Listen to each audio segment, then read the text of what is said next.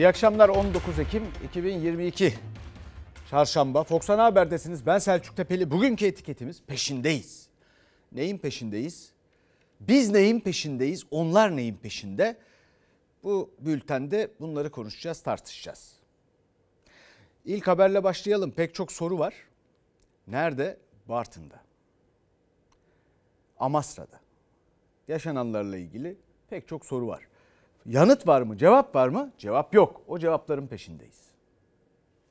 Maalesef saat 18.09'dan sonrasına ilişkin kayıt mevcut değildir. Nasıl olup da patlama yaşandığını henüz bilmiyoruz. Gaz kontrol sisteminde bir 15 dakikalık boşluk olduğu söyleniyor efendim.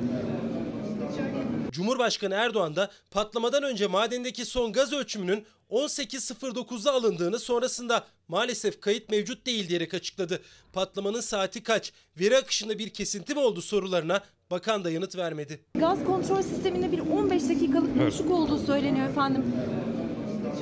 18-15'te yaşandı olay. Hepiniz bu bilgiyi verdiniz. Son ölçüm 18.09. Facia oluş saatini 18.10'a çekiyor. 18.09'dan sonra kayıt alınamadı. O saatten sonra yani bu patlama 18.10 sularında ulaştı. Ölçümle kaza arasında bir dakikaya indiriyor dün. Geldi kafaları daha çok karıştırıp şüpheleri arttırıp çekti gitti. Enerji Bakanı patlama 18.10 sularında dedi. Bartın Valiliği 18.15 sularında demişti.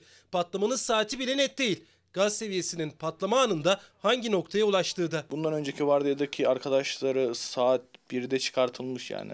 Ne ne oldu da çıkartıldı? Bir önceki vardiya gaz miktarı yükseldiği için 2 saat erken çıkmış. Bizim çocukları niye soktunuz diye ağlıyor anneler. Patlama 16-24 vardiyası çalışanları madendeyken yaşandı. Ancak ailelerin iddiasına göre bir önceki gündüz vardiyası saat 16'da madenden çıkması gerekirken saat 13'te 3 saat önce madenden çıkartılmış. İçeride birdenbire gaz oluştu. O sebepten tehlike arz etti ve bunlar yukarı çıkartıldı. Patlamayla ilgili kesin rapor çıkana kadar söylenen her şey spekülasyondan ibaret kalacaktır. Bir önceki vardiyanın 3 saat erken çıkarıldığı iddiası var. İddia doğru.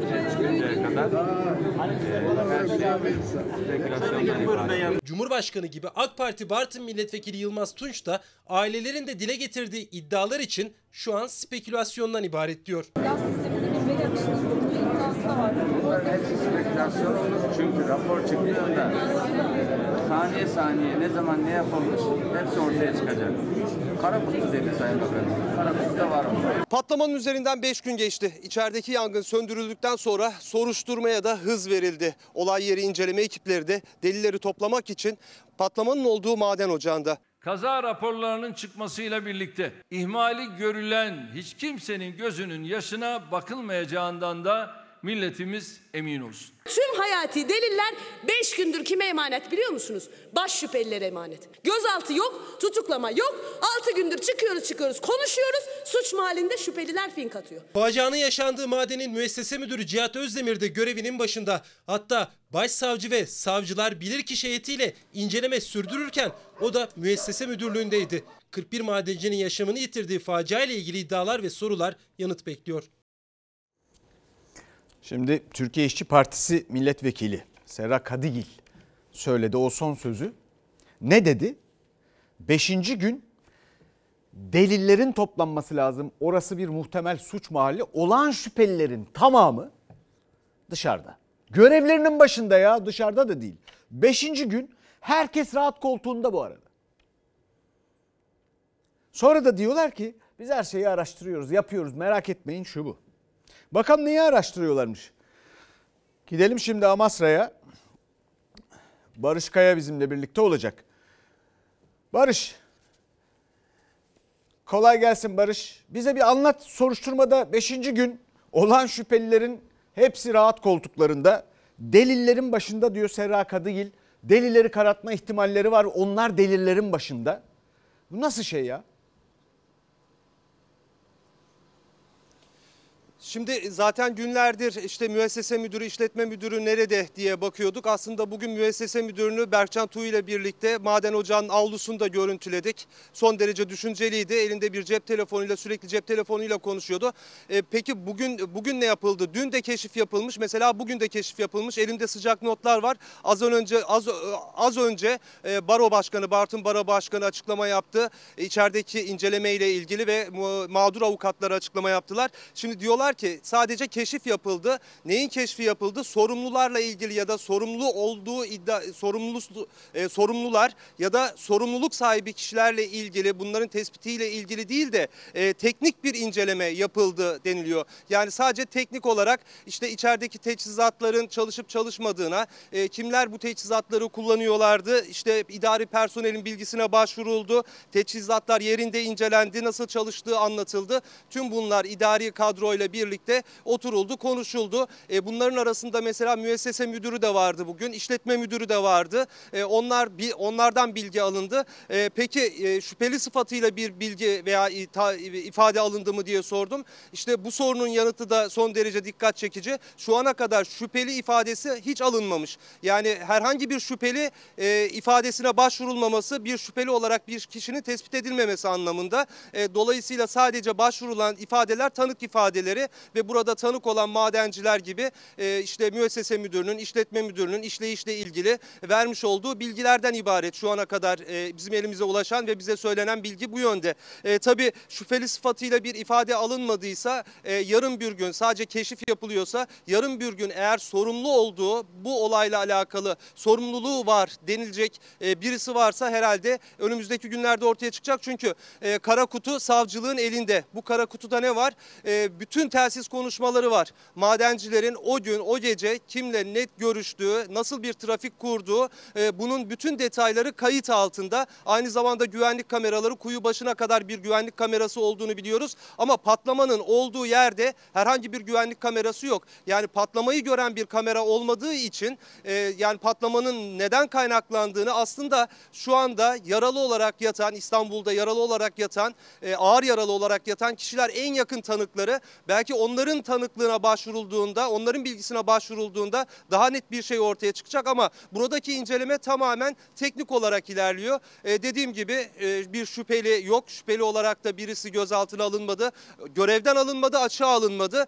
E, herkes görevinin başında devam ediyor. E, fakat ilerleyen günlerde artık siz şüphelisiniz denirse bir kişiye e, belki o saatten itibaren e, bir görevden uzaklaştırma, gözaltına alma işlemi olabilir ama şu dakikaya kadar yok. E, elimdeki bilgilerden birisi de önemli bilgilerden birisi de şu. E, bilirkişi heyeti var. 7 kişilik makine, maden, jeoloji, jeofizik ve e, iş güvenliği uzmanlarından oluşan bir bilirkişi heyeti var. Bunlar bütün gün başsavcı ile birlikte burada dolaştılar. Müessese müdürlüğünde inceleme yaptılar. Maden ocağında bilgi yap, e, bilgi alışverişinde bulundular ama e, şu gerçek içeride hala gazla ilgili bir ölçümün net olarak yapılamadığı için can güvenliği olmadığı için maden sahasına, madenin içine inemiyorlar. Biraz önce baro başkanı da bunu doğruladı. E, mağdur avukatları da doğruladı ama keşfin bugün bittiğini söylediler. E, artık yarından itibaren soruşturma hangi seyirde ilerleyecek e, onu yakından takip edeceğiz ama maden ocağına hala o patlamanın olduğu 300 eksi 300 metreye e, başsavcının da bilirkişi heyetinin de girmediğini öğrenmiş olduk Selçuk Tepeli. Teşekkürler kolay gelsin Barış. Şimdi burada bir mesele var. İnsanlar gözaltına alınsın alınmasın filan gibi şeyler söyleyecek değiliz. Böyle bir efendim uyarıda bulunamayız. Bu yargının işi. Daima da aynı tutumu takınıyoruz burada. Fakat beşinci gün ve olağan şüpheliler hala görevlerinin başında, işlerinin başında yetkileriyle beraber. Burada şu anda artık beş gün geçmiş üstünden. Şu anda hala durum buysa delillerle ilgili insanın aklında, herkesin aklında ciddi şüphe uyanır. Deliller hala yerinde mi? Değil mi? Bu kadar basit. Şimdi bakalım niye böyle davranılıyormuş? Niye böyle ağırdan alınıyor bu işler? Çünkü kadere ve kazaya inanan insanlarız diyor Cumhurbaşkanı. Herhalde bundandır. Fakat Temel Karamollaoğlu Saadet Partisi Genel Başkanı o da diyor ki kader diye geçiştiremezsin. Bir insan kötü bir iş yaparsa mesuldür. Kader diye siz bunu geçiştiremezsiniz. Kaza ve kadere inanan insanlarız. Bir yerde ihmal olmuş, 41 kişi canını kaybetmiş. Kader ne yapalım? Geçiştiremezsiniz. Bu inancı aslında yanlış bir şekilde kullanmaktır. hayri ve şerrihi minallahi teala diyerek hayrın ve şerrin Allah'tan geldiğine inananlarız. Ancak tevekkül tembelliğe açılan bir kapı değildir. Sorumsuzluğa uydurulacak bir kılıf hiç değildir. Cumhurbaşkanı Erdoğan faciadan bir gün sonra Amasra'da kurduğu cümleleri bu kez AK Parti grubunda tekrarladı. Kader dedi madencilerin hayatını kaybetmesi için. Tedbir almayıp, sorumluluğunu yerine getirmeyip, üstüne de tevekkülden bahsetmek, meseleyi kadere havale etmek en hafif tabiriyle terbiyesizliktir. Yeri geldiği zaman bu ülkenin yüzde 99'u Müslümandır diyor muyuz? E diyoruz. E yüzde 99'u Müslümansa bunun gereğine imanımız tam olacak. Ha ama senin İslam'la alakan yoksa, Müslümanlıkla alakan yoksa onu zaten biz bıraktık gittik. O kötü olsun diye değil. O insanın kendi niyetiyle ilgili olarak meydana gelir. İnsanlar tedbirleri almazlarsa gerekli cezayı görürler. Kim bu tedbirleri ihmal etti, almadıysa, göz ardı ettiyse 41 kişinin esas katili odur. Kaderi bu istikamette değerlendirmek yanlış. Biz esbaba tevessül, gerisi Allah kerim deriz. Sonrası Rabbimize aittir. Hadisenin nasıl yaşandığı dahi tam olarak bilinmiyorken işi kader kavramını aşağılamaya kadar vardıranlar tehlikeli bir mecrada ilerlediklerini bilmelidir. Kozlu Maden Ocağı'nın müessese müdürü ölüme sebebiyet vermekten tali kusurludur. 4 yıl hapis cezası verdi. Peki o müessese müdürüne ne oldu biliyor musunuz? Türkiye Taş Kömürü Kurumu'na genel müdür olarak atandı. Bu da mı kader Sayın Erdoğan? Muhalefet, müfettiş ve sayıştay raporlarına rağmen gerekli tedbirlerin alınmadığını söyleyerek ihmal olduğunun altını çizerek yaşanan facia kader ifadesiyle geçiştirilemez diyor. Cumhurbaşkanı ise eleştirileri inançsızlık olarak niteliyor. Tedbirdir esas olan.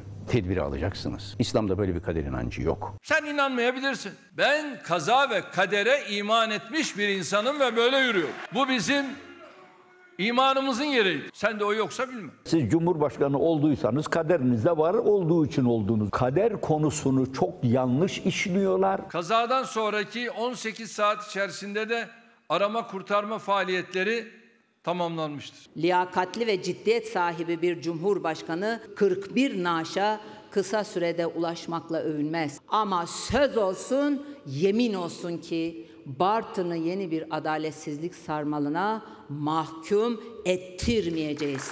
Ensenizdeyiz muhteremler. Nasıl kuracaksınız arkadaşlar komisyonu? Bu halinizde mi kuracaksınız? Kaç kişisiniz? Bir dönün bakın. Muhalefet olmasa komisyonu kuracak haliniz yok. Bu mu sizin ilginiz? Bakan 13 kişiye konuştu ya. 13 kişiye. Türkiye'nin konuştuğu maden faciasının araştırılması için tüm partilerin ortak önergelerinin görüşüldüğü sırada genel kurul salonu AK Parti sıralarındaki boşluk dikkat çekti. Evet. Şimdi burada bu ilginç. Bu, bu tartışma acayip bir yere gitti. Bir defa %99'u Müslüman olan bir ülke diyor ya Cumhurbaşkanı Erdoğan. Ve ondan sonra bir seferinde birileri dalga geçerse geçsin demişti bir demecinde. Bir başkasında şimdi kader kavramını aşağılayanlar dedi. Bir defa kader kavramını aşağılayan kimse yok. Ben hiç rastlamadım. Dahası dalga geçen de görmedim.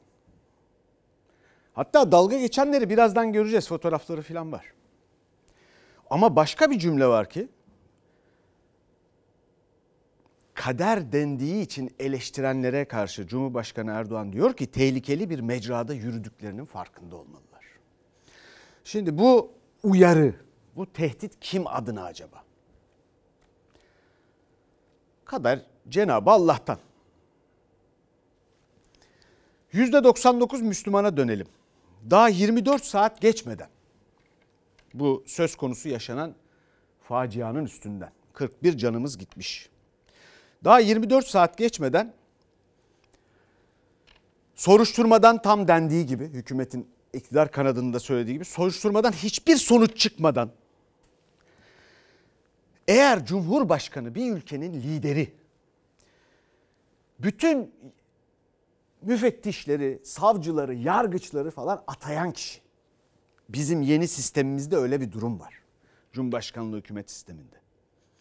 Kader kısmet derse o zaman sorumluyu bulmuş gibi algılanır. Böyle olursa bu tür olaylar sorumlusu bulunamadan geçiştirilir ki Soma'da değil sadece bakın Soma'sı var. Çorlu tren kazası faciası var. Pamukova var. Daha burada sayarız yüzlerce binlerce canımız gitti. Böyle olaylardan kurtulmak mümkün olmaz. Bir şey öğrenemeyiz ve ihmali olanlar, hatası olanlar hatta göz göre göre yanlış yapanlar yanlış yapmaya devam eder. Dolayısıyla acele bir açıklamadır.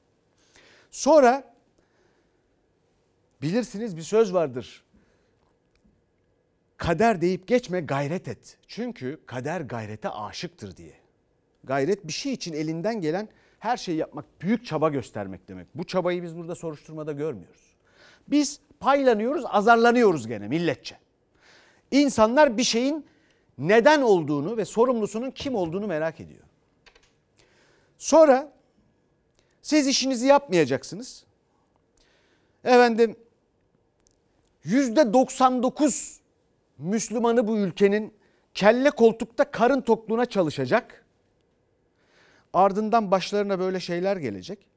Ama bir yandan da bir seçim için mesela bir seçim kazanmak ve herhangi bir koltuğu kaybetmemek için. Herhangi bir koltuk derken dernek koltuğu, sınıf başkanlığı koltuğu için bile yatırım yapıyorlar yani. İnanamazsınız. Böyle küçük siyasi hesaplarla devlet kaynaklarını harcayacaksınız. Her türlü kanunu çıkaracaksınız. Sansür bilmem ne şu bu.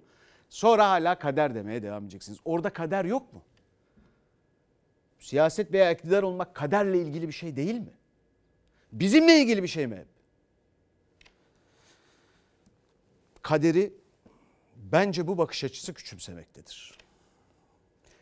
Şimdi bir de tam bahsettik. Ondan nereye vardığından nereye gittiğinden konuşalım. Anayasa Mahkemesi sansürü ne zaman görüşecek? çağ dışı bir sansür yasasını pişkin pişkin fotoğraf çektirerek Gazi Meclisimizden geçirdiler. Bu yasa bir istibdat yasasıdır. Bunların tek karın ağrısı tepe tepe kullandıkları bir çöplüğü ıslah edecek adımların atılmaya başlanmasıdır. Kurduğun troll orduları, iletişim başkanlığının troll orduları, Süleyman Soylu'nun troll orduları, yaptıkları haysiyet suikastleri ortadayken sen halen daha dönüp bunu muhalefete fatura ediyorsan bu noktadan sonra artık söz milletindir. Sansür yasası meclisten geçti. Resmi gazetede yayınlandı. CHP ilk olarak 29. maddenin yürürlüğünün durdurulması için Anayasa Mahkemesi'ne başvurdu. Yüksek Mahkemenin başvuruyu gündemine alması beklenirken Cumhurbaşkanı da konuştu. Bizim amacımız fiziki alanda olduğu gibi sosyal medya mecralarında da ülkemizin ve vatandaşlarımızın güvenliklerini ve huzurlarını temin etmektir. Sosyal medya yeni çıkmadı. Yıllardır var. Niye şimdi? Seçime giderken toplumda bir sansür havası estirmek isteniyor. Bir tehdit var burada. Fransa seçim kampanyası dönemlerinde yalan haberlerin anında kaldırılmasına yönelik kararlar alabilmekte. Cumhurbaşkanı Erdoğan'ın AK Parti grubunda izlettiği videoda Fransa ve seçim örneği dikkat çekti. Muhalefet de sansür yasasını seçime giderken iktidarın baskı aracı olarak kullanacağını söylüyor. Dün millet iradesini yok sayan nice istibdat meraklısı nasıl rezil olup gittiyse siz de öyle gideceksiniz. Yalan ve iftira kampanyaları da bir çeşit terör saldırısıdır. Yanıltıcı bilgi dediğiniz ne? Geçmişle bu gidişle dolar 10 lirayı da bulur. Vay siz nasıl 10 lira derseniz ya 4 demiyorsunuz. 2 lira çünkü dolar. E şimdi ne oldu? 20 liraya çıktı neredeyse. Hırsızlık yapanların soruşturulmaması ile ilgili çıkan kanuna el kaldıranlar var. Bununla bizim bir işimiz yok. CHP kanunun tümüne ilişkin Anayasa Mahkemesi'ne iptal başvurusunu henüz yapmadı ama yalan bilgiyi alenen yayma suçu işlediği iddia edilen kişiye 3 yıla kadar hapis cezası getiren maddenin yürütmesinin durdurulması için Anayasa Mahkemesi'ne başvurdu. Yüksek Mahkeme Başkanı'nın henüz bir raportör görevlendirdiğine ilişkin bilgi yok ama muhalefet sansür düzenlemesinin acilen gündeme alınmasını bekliyor. Şimdi burada çok ilginç fotoğraflar var. Hani dalga geçenler filan diye bir şeyden bahsettik ya. Burada gayet ciddiler. Bu ne? Sansür yasasının geçmesi sırasında iktidar vekilleri. Görüyorsunuz full, dolu. Sonra ciddiyeti bozuyorlar. Biraz da eğlenmek lazım. Muazzam bir iş yaptılar ya. Dolayısıyla böyle tarihe geçecek bir fotoğraf veriyorlar. Sonra bugün ne bu? AK Parti AK Partisi muhalefetmiş gibi şey yaptı. Ee, bir komisyon için önerge, araştırma önergesi komisyon için verdi. Herkes muhalefet, muhalefet de verdi. Efendim ee, sonra ne oldu? İşte dur dur bir geri gelelim, bir geri gelelim. AK Parti iktidar sandalyeleri bu halde. Boş. Kendi verdikleri önerge bu. Konuşuluyor burada. Komisyonla falan işleri yok yani. Gördüğünüz gibi. Ne yapıyorlar acaba? Daha önemli işleri var zannediyorum. Yani 41 can gitmiş. Orada neler olduğu falan. Burada bakın bomboş. Bir partili cumhurbaşkanlığı durumu var. Aman kıymetli cumhurbaşkanımız, milletvekilleriniz dalga geçiyor gibi görünüyor. Yoklar ortada. Kendi verdikleri önerge. Sonra aynı yerde bir kıyaslayalım bakın. ikisini görün. Bir de böyle görün. Unutmayın yani. Şu 41 can gitmiş. Amasra Araştırma Komisyonu iktidar sıraları şu sansür yasasının geçmesi sırasında. Bu arada da bu iş, e, Türkiye İşçi Partisi milletvekili Serra Kadıkil çok ilginç de bir şey söyledi. Buraları boş görünce tabii bu komisyonun görüşmeleri Özgür Özel seçilsin hayatını bu maden faciasına Soma'ya filan bahşetti. Onun başına komisyon başına o seçilsin samimiyseler dedi. Bir de bu televizyondan canlı yayınlansın dedi. Bu komisyonun araştırması, görüşmesi, şusu busu televizyondan madem şeffaflıkla ilgileniyorlar televizyondan canlı yayınlanmalı.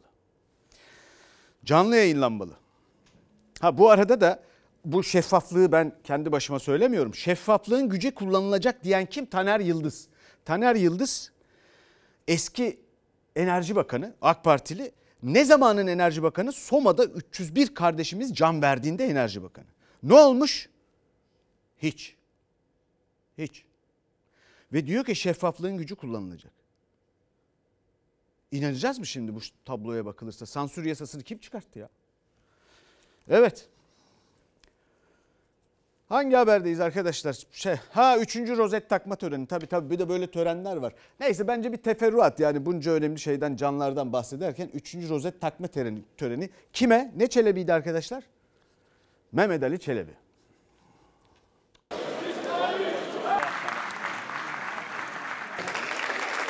Hain PKK, PYD terör örgütüne karşı mücadelenizde yanınızdayım. FETÖ zombi teşkilatına karşı mücadelenizde yanınızdayım. Bir zamanlar FETÖ ve PKK işbirliğiyle suçladığı AK Parti rozetini terör örgütleriyle mücadele için yanınızdayım sözleriyle taktı Mehmet Ali Çelebi. Kumpasta rolü olanlar sizin tarafınızdan ödüllendirildi. CHP rozeti taşırken kurduğu cümleler Mehmet Ali Çelebi'nin Ergenekon kumpas davası kapsamında 41 ay cezaevinde yatmıştı. Cahit Özkan'ın bıyıksız hali balyozda müdahil oldu. Bıyıklı hali geldi burada milletvekili oldu.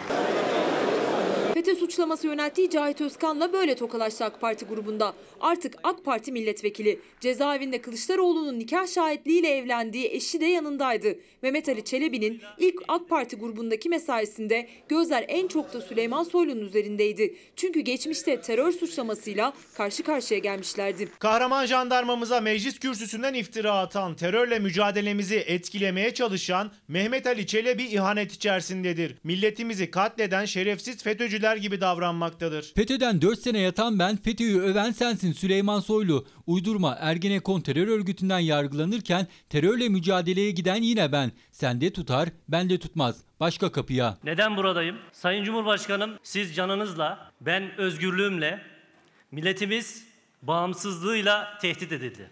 Eğer siz 15 Temmuz gecesi direnmeseydiniz bugün hiçbirimiz hayatta değildik. Bey, sağ olun. Çocuklar kaç tane? Bir tane efendim. Doktora biraz kariyer.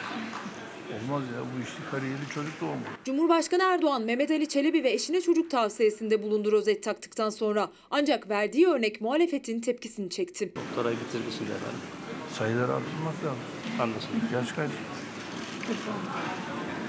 Allah'tan isteyelim. Devam. Çocuk çok önemli. Bak PKK'nın 5 tane, 10 tane, 15 tane. Erdoğan örgüt mensuplarının PKK'lilerin çocukları olmadığını çok iyi biliyor. Kürt nüfusunu kastederek nasyonal bir söz kuruyor aslında. Bunu Kürtler anladı. Kürt nefreti oldu. Söylemde Kürtlere hakaret etti. Tarz iddiaları esefle, nefretle reddediyorum. Eğer Süleyman Soylu'nun dediği gibi ülkede 150 tane PKK'lı kaldıysa, ayakkabı numaralarını biliyorsanız, mağaradan burunlarını dışarı çıkaramıyorlarsa bu 10 çocuk yapan PKK'lılar kimdir? Cumhurbaşkanı bunu açıklasın. Mehmet Ali Çelebi AK Parti rozetini taktı ama Cumhurbaşkanı'nın kurduğu cümleler bir başka polemiğe kapı araladı. Valla Mehmet Ali Çelebi ile kıymetli eşinin bileceği konudur. Neyse. Şimdi ben bunda takıldım. Çıkamıyorum buradan. Attila İlhan geldi ünlü şairimiz, yazarımız. Diyordu ya ne kadınlar sevdim aslında yoktular. Ne milletvekilleri seçtiniz aslında yoktular. Bakın bu sizin unutmamanız gereken bir şey. Siz patron sizsiniz ya. Patron sizsiniz. Bu yüce Türk milletidir. Vergiler sizden, sizin emeğinizle ayakta olan bir ülkede onların nereye harcadığı belli olmadan yaşayıp gidiyoruz. Bunu unutmayın. Evet şimdi iç siyasette bir aday ol karşıma çık tartışması başladı yine. Cumhurbaşkanı Tayyip Erdoğan söylüyor kime? Kemal Kılıçdaroğlu'na. Şimdi değiştirmenin zamanı. Yetkiyi verin, Türkiye'yi değiştirelim. Yetkiyi verin, Türkiye'yi büyütelim. Madem kendine bu kadar güveniyorsun, sorumluluk almak istiyorsan, öyleyse hodri meydan. Gücün yetiyorsa, yüreğin varsa, seçimlerde çık karşımıza, birikimlerimizi, vizyonlarımızı, programlarımızı, projelerimizi, heyecanlarımızı yarıştıralım. Meydan okumak mı? Meydanı Osmaniye'den okuyorum. Ben televizyonda prompter kullanmayacağım. İstiyorsa prompter kullansın. İstiyorsa 50 tane danışman alsın. Gelebilir mi?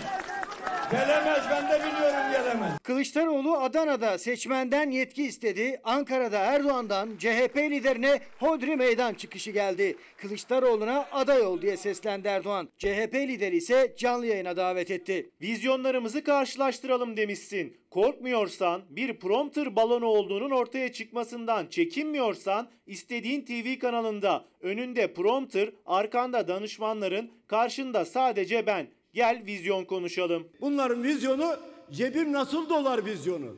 Benim vizyonum vatandaşın cebi nasıl dolar. Efeleniyor. Aday olmak istiyor ama birilerinin şantajına, baskısına, telkinine, tehdidine maruz kalarak bunu ilan edemiyorsan da korkma. Yakın bir gelecekten bahsetmiyorum. Gel bu akşam yapalım. Korkaklıktan bahsetmişsin. Net söylüyorum. Korkak sensin. Ve bu akşam gelemeyeceksin. Hodri meydan kim? Sen kim? Beşli çetelerin adamı değil. Ben eğer birilerin adamıysam sizlerin adamıyım. Sizler için mücadele edeceğim. Bay Kemal senin nasıl bir devrimci olduğunu bilmiyorum.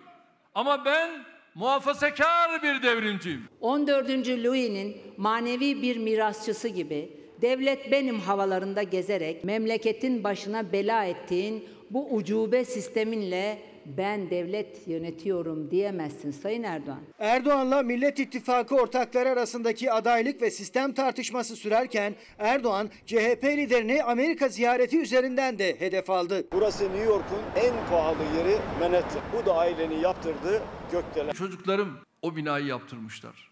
Oğlum yaptırmış. Ortada böyle bir şey yok. Ya akşam yalan sabah yalan hayatım böyle. Oğlu buradan milyon dolarları gönderiyor. Kızı orada 35 katlı bina yapıyor. Gökdelen yapıyor. Bay Kemal de bunu yiyecek. Bu gezinin bir de bilinmeyen tarafları var. Karanlık tarafları var.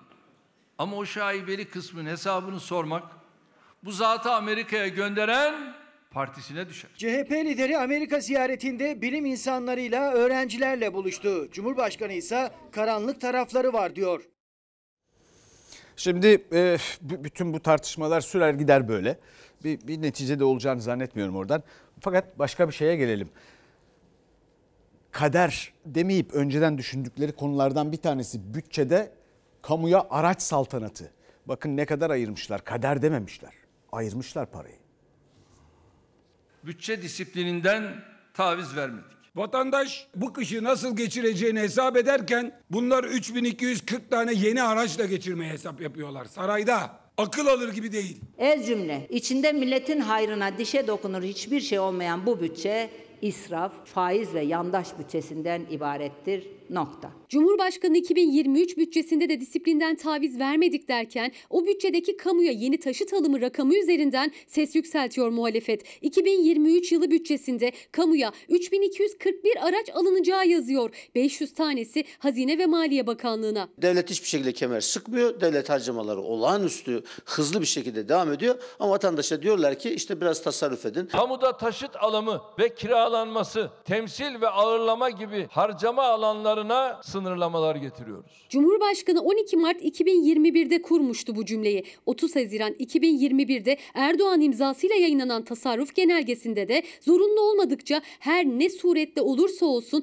kamuya taşıt alımı ve kiralama yapılmayacağı yazıyordu. 2023 yatırım rehberinde de. 2023 yılında kaynağı ne olursa olsun taşıt alımı sadece zorunlu hallerde yapılabilecektir. 2023 bütçesi meclise sunuldu. Cumhurbaşkanlığı, tüm bakanlıklar, kamu kurumlarına alınacak yeni araçların sayısı da bütçede listeli. 3241 araç alınacak kamuya 2023 yılında. Cumhurbaşkanlığına 20, Adalet Bakanlığı ve Milli Savunma Bakanlığına 116 şar, Sağlık Bakanlığına 1250, Jandarma Genel Komutanlığı 280, Diyanet İşleri Başkanlığı 19 araç alacak. Hazine Bakanlığına 501 araç. 500 aracın cinsini, fiyatını da bakanlık belirleyecek. O Nebati 500 tane araç senin neyine daha? Millet 10 lira ucuz şeker almak için şeker kuyruğunda bekleyecek. Sen gideceksin 500 tane yeni araç alacaksın Hazine Bakanlığı'na. Gerçekten yazıklar olsun. Görüldüğü gibi her kesime, her alana 2023 hedeflerimize uygun kaynakları ayırdığımız bir bütçe hazırladık. Peki tüm bu harcamalar nasıl karşılanacak? Tabii ki milletimizin sırtına yüklenen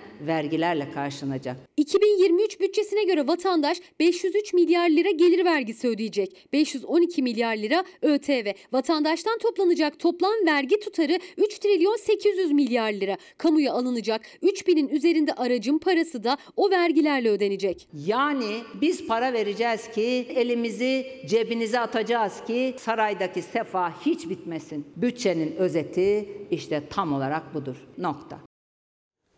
500 araç. Hazine Bakanlığı'na, Hazine Maliye Bakanlığı'na. Ne oldu? Araçlar mı eskidi? Çok daha fazla iş mi yaptılar? Yetmiyor mu? Türk lirası daha dibi bulmadı mı? Meğer Hazine ve Maliye Bakanı Nurettin Nebati uyumuyormuş. Uyanıkmış yani. 500 araç kopartıldığına göre şeyden, bütçeden. Üstelik kadere de değil dahası markası değeri de bakanlığa bırakılmış. Kadere bırakılmamış. Şimdi bakalım havaya savrulan milyonlara. Bu arada bunu dedik de dün akşamdan beri veriyoruz. Biz çok mütevazı davranmışız. Milyonlar dedik başlığa. İki akşamdır milyarların gittiğini görüyoruz. Yarım bırakılan projelere 3.8 milyar lira harcanmış. Bakın.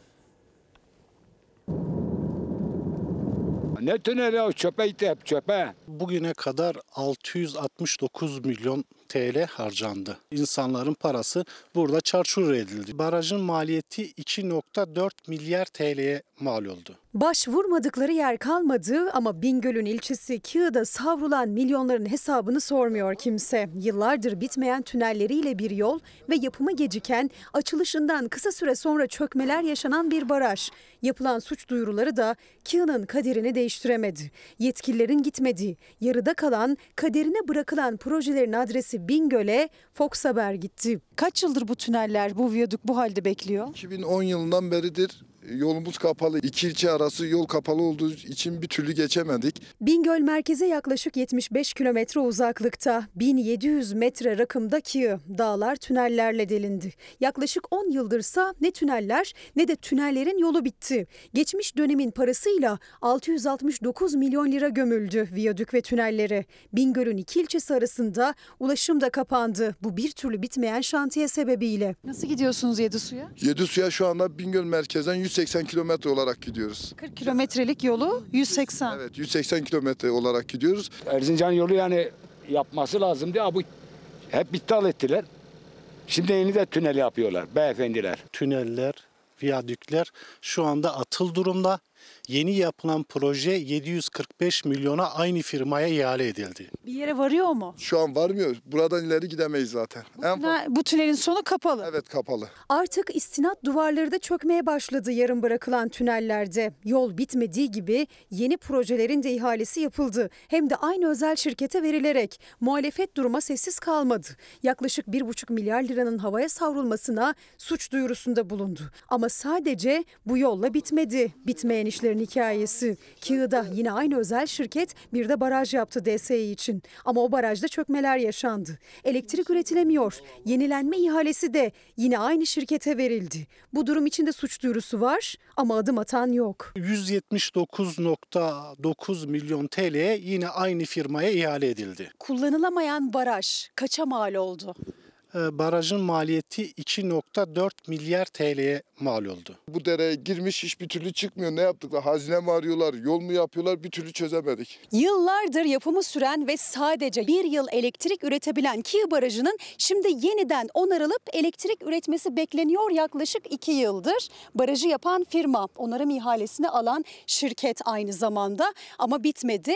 Peri suyunun devamında ileride bir baraj daha var. O barajsa Şimdi gittiğimizde göreceğiz. Orada e, tam faaliyet çalışıyorlar. İşletmesi özel olan bir baraj. Sahibi ise yabancı değil. Çökmeler yaşanan DSİ barajını yapan ve üzerine bir de onarım ihalesini alan aynı şirket, aynı müteahhitlik firması. Yapması gereken barajı yapmayıp Evet aşağıda kendine özel barajı yapmış. Devletin barajı duruyor, üretim yapamıyor. Kendileri aşağıda üretim yapabiliyor. Ya tek şirket, tek rant, tek baraj, tek ses. Neydi? Görüyorsunuz tek nereye gidiyoruz? Tek ses çok sizlik ortadan kalkınca. Bu arada değerli kardeşim diyor ki hazine mi arıyorlar, köprü mü yapıyorlar, tünel mi yapıyorlar anlamıyoruz diyor. Hazineyi bulmuş onlar değerli kardeşim. Belli yani o. Fakat çok ilginç bu tünel yapılması falan işleri hani çok karmaşık falan diye söylüyorlar ya. Hatta zaman zaman dile getiriliyor açılışlarda. Leyla ile Mecnun, Ferhat'ın dağları deldiği gibi Aslı ile şey Ferhat ile Şirin filan. Şimdi yeni teknolojiler var. Bizim memleket bunu üretmiyor. Dışarı parayı veriyorlar, ithal ediyorlar bu tünelleri açmak için filan. Öyle asırlara yayılan bir aşk filan o dağlarda kavuşma öyle bir şey değil. Birkaç gecede, bir gecede hatta o makineler o dağları deliyor. Ve parası da sizin vergilerinizle alıyor. Alınıyor. Toplanıyor, veriliyor yani. Şimdi gelelim eee, şu ithalat mevzusuna. Ah o da ilginç konu. O yok bu yok ithalat.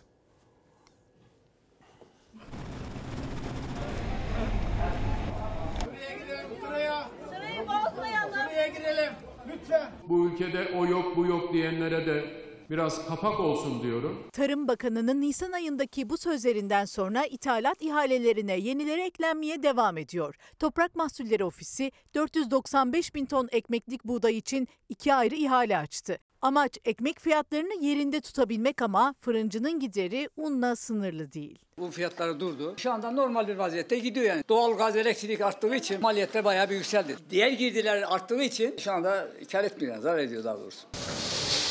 Bizim yeteri kadar yetecek miktarda kendi ürünlerimiz bizim stoklarımızda, depolarımızda bulunmaktadır. Ne stok var? Stok varsa niye kullanmıyorlar? Madem stok var kullansınlar. İthal etmeye ne lüzum var? Toprak Mahsulleri Ofisi yeniden buğday ithalatı için ihale açtı ve Türkiye aslında buğdayda kendine ne yazık ki yeterli değil. Öbürk ekmeği alamıyoruz. 5 lira öbürk ekmek.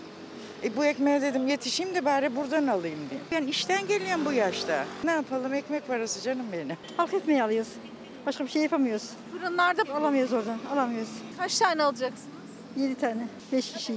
Özellikle kalabalık aileler nispeten ucuz diye halk ekmek büfelerinin önünde bekliyor. Kuyruklar ekmekle de sınırlı değil. İthal edilen bir diğer ürün şeker. Maliyetlerindeki ve dövizdeki artışla üst üste gelen zamlardan sonra Afyonkarahisar'da ucuz şeker kuyruğu vardı. Piyasada 120 liranın üstünde satılıyor 5 kilo şeker. Tarım Kredi indirim yaptı. 5 kilosu 101 lira 40 kuruşa indi. Sadece Afyonkarahisar'da değil İstanbul'da da 20 lira indirimi duyan kooperatif marketin yolunu tuttu. Nerede bulursak ucuz avantamız o geliyor yani. Maaştan maaşa toplu alıyoruz. Aya kadar idare ediyorsa ediyor, edemiyorsa da Bir torba uğraşıyoruz. 500 lira buyur. Yani insan üzülüyor hakikaten. 100 lirası şeker. E, tabii yani. Şeker. E, 100, 160 lira. 160 lira bu. 130 bilmem ne kadar ayçiçeği, Ayçiçek, şey, zeytinyağı. zeytinyağı. Bitti. Bitti. O kadar. Ya buğday, şeker filan biliyorsunuz Tarım Bakanı demişti ki o yok bu yok diyenlere kapak olsun. O yok bu yok diyenlere kapak olsun dedi ama unutamıyoruz tabii bu lafı. Kapak ithalatı başlamış efendim yine. Ee, bir mesaj okuyorum kıymetli bir izleyicimiz önemli bir şey yazıyor. Selçuk Bey ilk evim arsa ilk evim ilk arsam projesi kapsamında tahsis edilecek arsalar için Konya'nın Doğanhisar ilçesinde köy meraları gösterilmiş. Detaylar için ulaşmaya çalışıyoruz diyor. Durum çok ciddi yardımcı olun. Köylüler de bu işin peşindeyiz diyor. Ve biz de peşindeyiz. Ve şimdi bakalım emeklinin ilaç çilesine. Çok çilesi var da bir tanesi ilaç çilesi.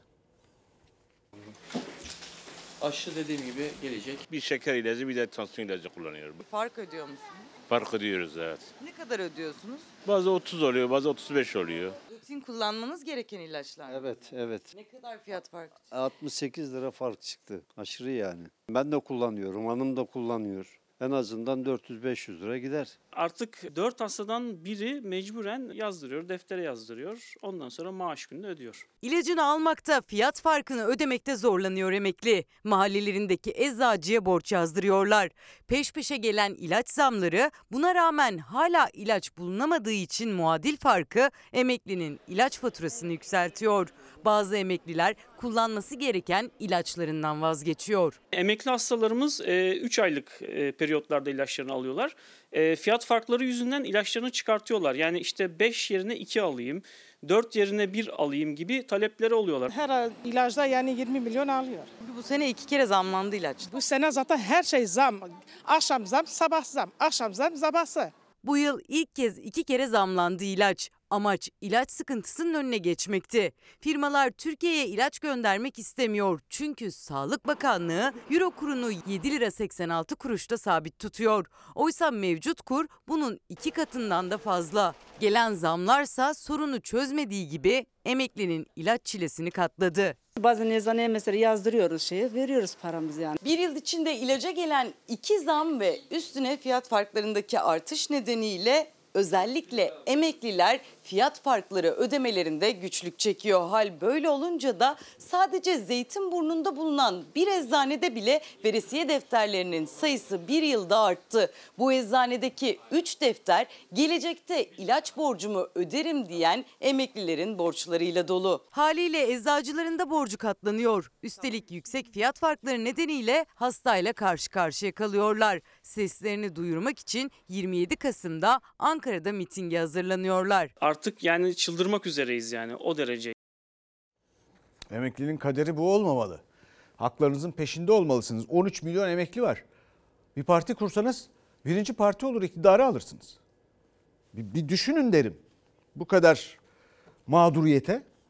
Şimdi bir de başka mağduriyete bakacağız. İstanbul'da taş ocağı mağduriyeti.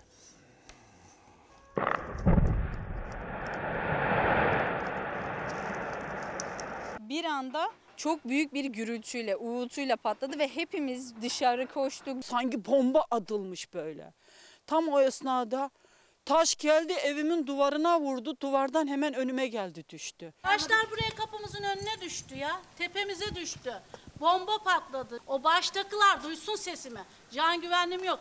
Taş ocağında kullanılan patlayıcılar deprem etkisi yarattı. Camlar patladı, kolonlar, duvarlar yarıldı. Mahalleli sokağa koştu. Bu kez de üzerlerine taş yağdı. Can korkusuyla yaşıyorlar. Ekmek teknelerinden de vazgeçip taş ocağının kapanmasını istiyorlar. Artık diyorlar ki oradan ekmek yiyorduk. O ekmeği de istemiyoruz diyorlar. Yemeğe giderim. Bir tane hayvan bakacağına iki tane bakarım. Kafasına yıkıldıktan sonra altında kaldıktan sonra o parayı ne yapacak? Burası İstanbul Çekmeköy'de Hüseyinli Mahallesi'nin yanı başındaki taş ocağı. Aslında bu taş ocağı onlarca yıldır burada ama o kadar genişledi ki artık yerleşim yerlerinin evlerin yanı başına kadar geldi. Taş ocağında her geçen gün patlayan dinamitlerin şiddeti de artıyor. 30 tane dinamiti bir yere diziyor diziyor öyle atıyor. 50 kamyon alacak olduğu yer taşı alıyor 300 kamyon. İstanbul Çekmeköy'de mahalleli zaten taş ocağından şikayetçiydi ama patlamaların sayısı da şiddeti de arttı. Taş ocağındaki patlamalar hemen yanı başındaki evlerde deprem etkisi yaratıyor. İşte o evlerden bir tanesindeyiz. Tavanla duvar arasında yarıklar oluşmuş durumda. Duvarın kendisi zaten paramparça vaziyette derin yarıkları var. Bazı evlerin kolonları da parçalandı. Binamız yeni olmasına rağmen kolonları patladı. Balkonumuz ayrıldı. Aslında 40 yıl önce kurulan bu fabrika ve taş ocağı bu mahallede yaşayanlar için de ekmek kapısı demekti. Çünkü mahallede yaşayanlar da o taş ocağında o fabrikada işçi olarak çalışıyorlar ama artık ne orada çalışmak ne oradan para kazanmak istiyorlar. Çünkü her şeyden önemlisi can güvenlikleri tehlikede. 35 seneden beri buranın ekmeğini yedim ama daha bitti yani. Yeter artık. Can korkusu yaşayan mahalleli taş ocağının tamamen kapatılmasını istiyor. Eşim de çalışıyor. Oradan ekmek yiyoruz. İstemiyorum. O taş ocağını istemiyorum. İstemiyorum. Benim canım daha önemli. Oh, her taraf taş ocağı, her taraf kum ocağı. Bu kum ocakları bu arada taş ocakları filan işgal ediyor. Tarım arazilerini işgal ediyor. Onun kıyısına kadar geliyor. Derin derin kazılıyor. Orası zaten çöküyor. Satmaya mecbur ediyorlar. Yani bu mülkiyet hakkına da aykırı. Ama hepsinin siyasi tanıdıkları şunları bunları var. O kumları da bir türlü kirayı düşüremedikleri, konut fiyatını düşüremedikleri, döktükleri o betonlara götürüyorlar. Efendim şimdi bir ara sonra bir dakika bölümünde beraberiz. Eski bakanlardan başbakan yardımcılarından Nurettin Canikli AK Parti hükümetinde. Hatırlıyorum 2010'lu yılların başlarında bir yerde başkanlık sistemi için şöyle bir şey demişti. O günkü parlamenter sistemi eleştirirken bizim sisteme bizim sistem deve kuşu gibi. Ne deve ne kuş demişti. Şimdi hangisi oldu bizim sistem peki? Şimdi buna dair bir yorum yapabilir belki. Bilemiyorum. Neden? Çünkü öyle acayip bir umutsuzluk var ki bugün bir karikatür gördüm. Birisi diyor ki karikatürde ya diyor mutluluktan uçsak sinek ilacı sıkarlar bize. Böyle bir umutsuzluk. Niye umutsuzluk var?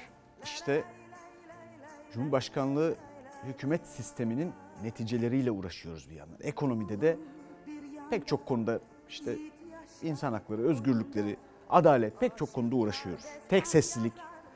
Jean-Jacques Rousseau diyor ki insanın özgürlüğü istediği her şeyi yapabilmesinde değildir. İstemediği şeyleri yapmama imkanındadır. Herkes istemediği şeyleri yapmak zorunda kalıyor. Umutsuzluğa kapılıyor.